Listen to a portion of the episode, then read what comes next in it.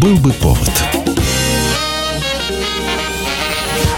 Здравствуйте, я Михаил Антонов, и эта программа «Был бы повод» 25 октября на календаре. И рассказ о событиях, которые происходили в этот день, но в разные годы, ждет вас в сегодняшней передаче. 1929 год. День, который войдет в историю как «Черный четверг». Последующие дни катастрофического падения биржевых ставок и ценных бумаг американцы также будут называть черными. «Черной пятницей», «Черным понедельником» и как финал «Черный вторник». Это будет начало Великой Американской депрессии, которая продлится почти десятилетие и закончится только перед Второй мировой войной. Обратился нынче в фонд помощи малоимущим. Дали 19 долларов, мне надо еще 18 и 28 центов. Расплатиться и вернуть детей. Вы меня знаете. Было бы еще куда пойти, я бы сюда не пришел. А все начиналось более чем радужно. Компании в США к 20-м годам множились, выпускали акции, и вскоре благодаря рекламе эти акции активно начинает скупать население. У всех на слуху истории, как кто-то купил десяток акций, а они так резко выросли в цене, что человек чуть ли не за год стал миллионером. Конечно, такие рассказы только подогревают ажиотаж. И все это нарастало, как снежный ком. На каждом шагу только и слышно слышалось прибыль, прибыль, прибыль. Зачем запускать производство или заниматься фермерством, когда можно попробовать стать богачом на акциях? А по факту прибыль оказалась только на бумаге, которая, начиная с 1927 года, начинает обесцениваться. Сначала практически незаметно, а после 25 октября 29 год главный финансовый барометр биржи, индекс Доу Джонса, падает почти на 100 пунктов. Начинается пока даже не паника, пока лишь волнение. Вечером приходится даже в прямой эфир выходить президенту США Герберту Гуверу, который скажет, что на бирже произошел технический сбой, но экономика страны покоится на прочном фундаменте. Однако домик из акций начинает разваливаться прямо на глазах. Минус 10, минус 15 и, наконец, минус 20 процентов.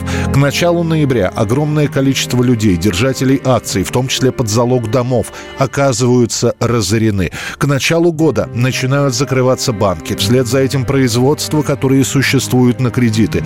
Непогода на юге фактически уничтожает фермерское предпринимательство. Десятки тысяч людей оказываются без средств к существованию. Что вам надо? Простите, у вас задолженность? Нет, нет, не надо. Нельзя. У нас дети. Нет, ключу уволят. Уже двоих наших уволили. Пожалуйста. Это квартира.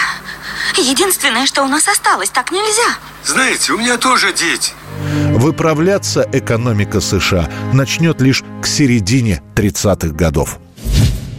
25 октября 1945 года. Нюрнбергский процесс еще не начался, а скандал уже произошел. Один из фигурантов обвинения покончил с собой. В тюремной камере на разорванном полотенце повесился рейхсляйтер, обенгруппенфюрер Роберт Лей. У нас вот важное государственное дело.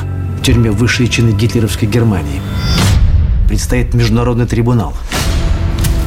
Здесь за каждой бумажкой человеческая судьба. Роберт Лей сделал блестящую карьеру до начала войны и стремительно начал терять влияние во время нее. Весной 45 года очевидцы говорили, что ближайший соратник Гитлера, Лей, буквально не просыхает и засыпает Гитлера записками со своими фантастическими предложениями по спасению Германии. Когда Третий рейх пал, Лей спрятался в доме сапожника в горной деревушке. 16 мая 45 года в дом нагрянули американские десантники. Лей назвался чужим именем, но американцы все-таки решили проверить его личность и увели в чем были, в пижаме и пальто. Лея опознал и сдал противнику застарелый враг и соратник по партии. Его имя так и не будет названо. Уже в тюрьме Роберт Лей узнает, что его, как и других сторонников Гитлера, будут открыто судить в Нюрнберге. И, скорее всего, приговором станет смертная казнь. По словам охраны, после этого Лей практически не успокаивался, ходил по камере взад-вперед и разговаривал сам с собой – Как я могу подготовить какую-то защиту? Защищать себя от обвинений в преступлениях, о которых я не имел ни малейшего понятия. Я не... Я не... Он так и не сможет выдавить из себя слово «преступник». Но его слова о том, что он ничего не знал, это тоже неправда. Например, Лей во время войны даже несколько дней провел как заключенный в концлагере, чтобы проверить, как работает система. А самое главное, именно Лей знал, где спрятано золото нацистской партии. Однако рассказать об этом он не успеет или не захочет. Позовите врача. Врача! Рядом с висящим телом Роберта Лея позже охрана найдет предсмертную записку, где будет написано, что он не может жить с чувством стыда. Узнав о самоубийстве Лея, Герман Геринг, тоже находившийся в Нюрнберге, скажет, «Это хорошо, что он мертв. Я очень боялся за его поведение на суде». 1955 год, 25 октября, на радость американским домохозяйкам фирма Teppen Company впервые представляет микроволновую печь для бытовых нужд. For a main course, how about a delicacy like lobster tails? Ready in less than a minute, with no shrinkage or shriveling, since there is no furnace like blast of heat. Ну а перед этим вот уже 10 лет, как используются промышленные микроволновки. Такая печь была в высоту почти под 2 метра, весила 340 килограммов, ее стоимость составляла 5000 долларов. И понятно, что позволить себе такой прибор могут только богатые заведения которые благодаря микроволновке начинают обслуживать клиентов быстрее, а те, в свою очередь, удивляются, как это происходит. Они заказали блюдо, а буквально через 3-5 минут его приносят готовым и горячим. Так что первоначальных применений у микроволновки два. Для быстрого размораживания продуктов в солдатских столовых и для быстрого обслуживания клиентов в отелях и ресторанах.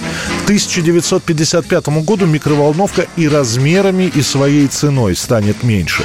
Теперь этот прибор позиционируется как незаменимый помощник для хозяйки. The genius defrosts and cooks with one touch and turns food automatically for even heating. И все равно цена в 1200 долларов – это очень большие деньги, которые могут потратить далеко не все. Лишь к началу 70-х годов микроволновая печь становится обыденностью на американских кухнях. 25 октября 1962 года. Весь мир обсуждает новый термин, который появляется в выпусках новостей – «Карибский кризис». В нем три главных действующих участника – Куба, США и Советский Союз. Именно в этот день на заседании Совета Безопасности в ООН посол США показывает всему миру фотографии советских ракет, которые размещены на Кубе. The Soviets are putting medium-range ballistic missiles into Cuba. Oh my God. История с островом Свободы стала активно развиваться в начале 1962 года. К тому времени Куба лишилась поддержки практически всех государств, кроме СССР. А Советский Союз опасался, в свою очередь, что еще немного, и на Кубу начнется вооруженное вторжение, чтобы свергнуть режим Фиделя Кастро. Генерал, прикажите войскам готовиться к бомбардировкам понедельник и к вторжению согласно нашим планам. Приказы должны быть у меня в воскресенье вечером. Ясно, сэр.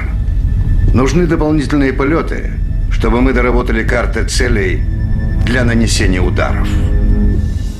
Операция по доставке и размещению советских боеголовок на Кубе получает название «Анадырь». Вместе с ядерным вооружением на остров Свободы направлены военнослужащие советской армии, примерно 45 тысяч человек.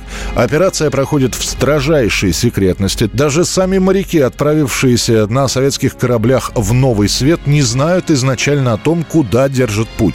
К осени советские корабли достигают берегов Кубы.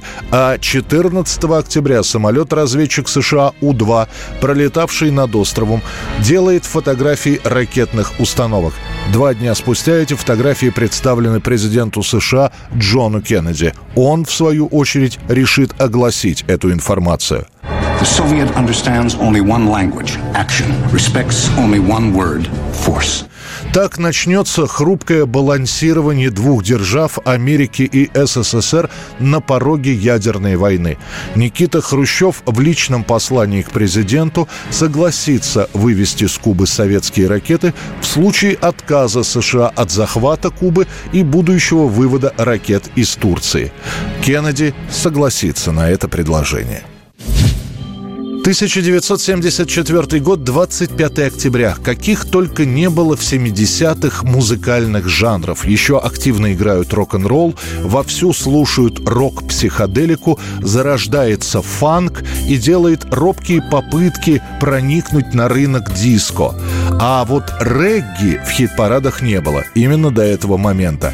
25 октября 1974 года выходит шестой студийный альбом музыканта из Ямайки Боба Марли, а на нем та самая песня, которая сделает и самого Марли, и его группу популярными и узнаваемыми. «Не надо, женщина, не плачь». Уже после смерти Боба Марли эта композиция войдет в 500 величайших произведений всех времен и народов. Это была программа «Был бы повод» и рассказ о событиях, которые происходили в этот день, 25 октября, но в разные годы. Очередной выпуск завтра. В студии был Михаил Антонов. До встречи.